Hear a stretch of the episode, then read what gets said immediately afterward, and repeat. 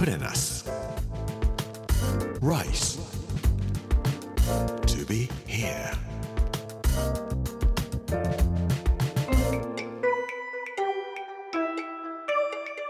こんにちは作家の山口洋二ですこの時間はプレナス Rise to be here というタイトルで毎回食を通して各地に伝わる日本の文化を紐解いていきます。今週は栃木の巻。木曜日の今日は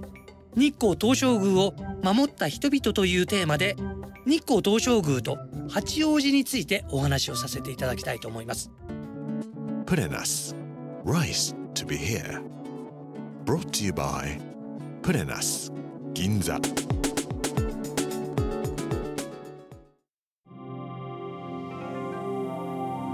鮎は占いをする魚です。魚辺に占うと書きますね日光は鮎が美味しいところですね。鬼怒川温泉それから川治温泉湯西川温泉奥日光の方へ行ってもとっても気持ちがいいと思いますけれども自然に囲まれてゆったりできます。川に面した温泉にぽっかり入って川の流れを見ていると世の中の流れは本当に川のようだなと思ったりすることもあります。美味しい料理鮎の塩焼きですね。鮎というお魚は川底の苔だけを食べますので我々が食べた時にも生臭い感じがしないですっきりとした自然をそのままいただいているような感じがします。料亭で食べる鮎よりも日光とか奥日光に行っていろり旗に刺してあるような鮎をそのまま食べると鮎は本当に日本の食べ物の中でも宝の一つだなと思います。実は鮎というのは日本書紀にもよく書かれている魚です。例えば初代天皇である神武天皇という人は天の家具山で壺を作って奈良県にある仁生川丹沢の丹に生まれると書きますが仁生川というところでこの川の中に壺を入れた時に魚が浮いてきたらこの国は平和になるかという占いをするんです。壺を入れると鮎がプカプカプカプカ浮いてきたそうです。実はこの壺の中にはお酒が入っていました。そのお酒に酔っ払った鮎がプカプカプカと上がってきたんであこの国は平和になるわと言ったというふうに言われています。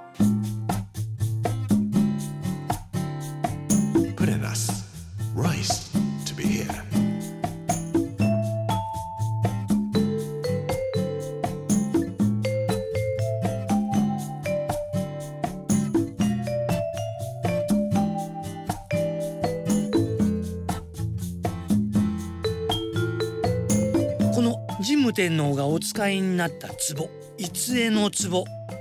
鮎を描いて壺の絵を描いた旗が使われたことがあります。それは昭和天皇がご即位なさった時です。昭和天皇の即位の礼は京都の御所で行われました。この時に飾られたのが鮎の下に壺を描いた旗だったんですね。この世の中が平和になりますようにということでこの旗が作られたというふうに言われております1928年11月10日のことでした。日本書紀の中に書かれているものですが第14代天皇である神宮皇后という人が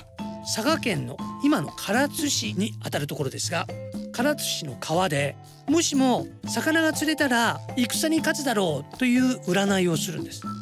川の中に釣り糸を入れました。そしたらパクッと食べたのが鮎だったんですね。あこれは戦争勝つわというようなことで鮎というのは天皇家とも関係するような逸話がたくさんある古代から食べられていた魚だったんです。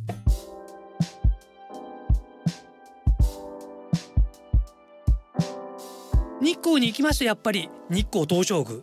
見ざる聞かざる言わざる。僕これにもう一つ付け加えるといいなと思ってるのが嗅がざる言わない聞かない見ないというのはありますけども匂いも嗅がないというのもあってもいいんじゃないかなと。お猿さんをもう一匹つけたいなとは思うんですけれどもまあそれはそれとして今日光東照宮があるのは八王子の人たちがいたからなんです。八王子千人同心と呼ばれている人たちです。江戸時代にまだなっていませんが徳川家康は武田信玄と戦います。山梨の甲斐の国ですね。もちろん武田信玄は負けて家康が勝つわけなんですが甲斐の国からまた悪い奴らがやってきたらどうしようと思って八王子の人たちに甲斐の国との県境のところを江戸に入ってこないように守ってくれないというようなことを頼むんです。たら「分かりました」と言って1人増え2人増え3人増え結局1,000人まで増えていってしまうんですね。で八王子1,000人同じ心を持った人というんで江戸を守る八王子の1,000人の同心というのが出来上がります。江戸時代になりますと平和な時代が訪れます。家康に自分たちは仕えていたからというので日光東照宮の警護をしていらっしゃったんです江戸時代の末期になってからだんだんだんだん朝廷の力が強くなって明治維新が起こるわけですがその時に戦争が起こります戊辰戦争と呼ばれるものです明治維新軍は徳川家のこと大嫌いですから全部ぶっ壊してしまえばいいじゃないか。江戸城だって焼いてしまえばいいじゃないかというような感じで西の方からわーっと攻めてきます。日光東照宮だって焼いてしまえばいいじゃないかと思ってるわけですがこれ焼いちゃダメと言って守ったのが八王子の仙人同心だったんです。仙人同心の中で一番有名な人はおそらく十編者一句です。十編者一句という人は東海道中膝栗毛という本を書いたことでよく知られておりますが江戸と京都大阪そういうところの政治の動きをキャッチして江戸を守っていかないといけないという情報を張り巡らして江戸城に持って行っていた人でもあったんですね。小説家あるいは戯作者そういうところで知られている人ですけれども実は裏の活躍をしていた人でもあったんだということです。勝ち時にある十編者一句の墓には戒名が書いてあります新月院心の月院そして一句一九と書きますが日光紳士と日光東照宮の日光に信じる侍の死というふうな戒名で新月院一休日光紳士と彫ってありますおそらく彼の心の中にあったのは日光東照宮を守りたいという気持ちだったんではないかと思います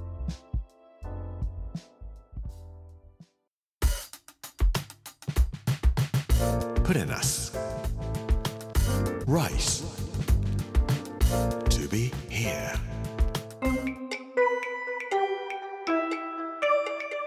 プレナス Rise to be here 木曜日の今日は日光東照宮を守った人々というお話をさせていただきました。鮎と八王子千人同心のお話をさせていただきましたがいかがでしたでしょうか？来週は大阪堺の巻というタイトルで大阪の堺の文化についてお話をさせていただきたいと思います。この時間お相手は作家の山口洋二でした。プレナス Rice to be here. Brought to you by プレナス銀座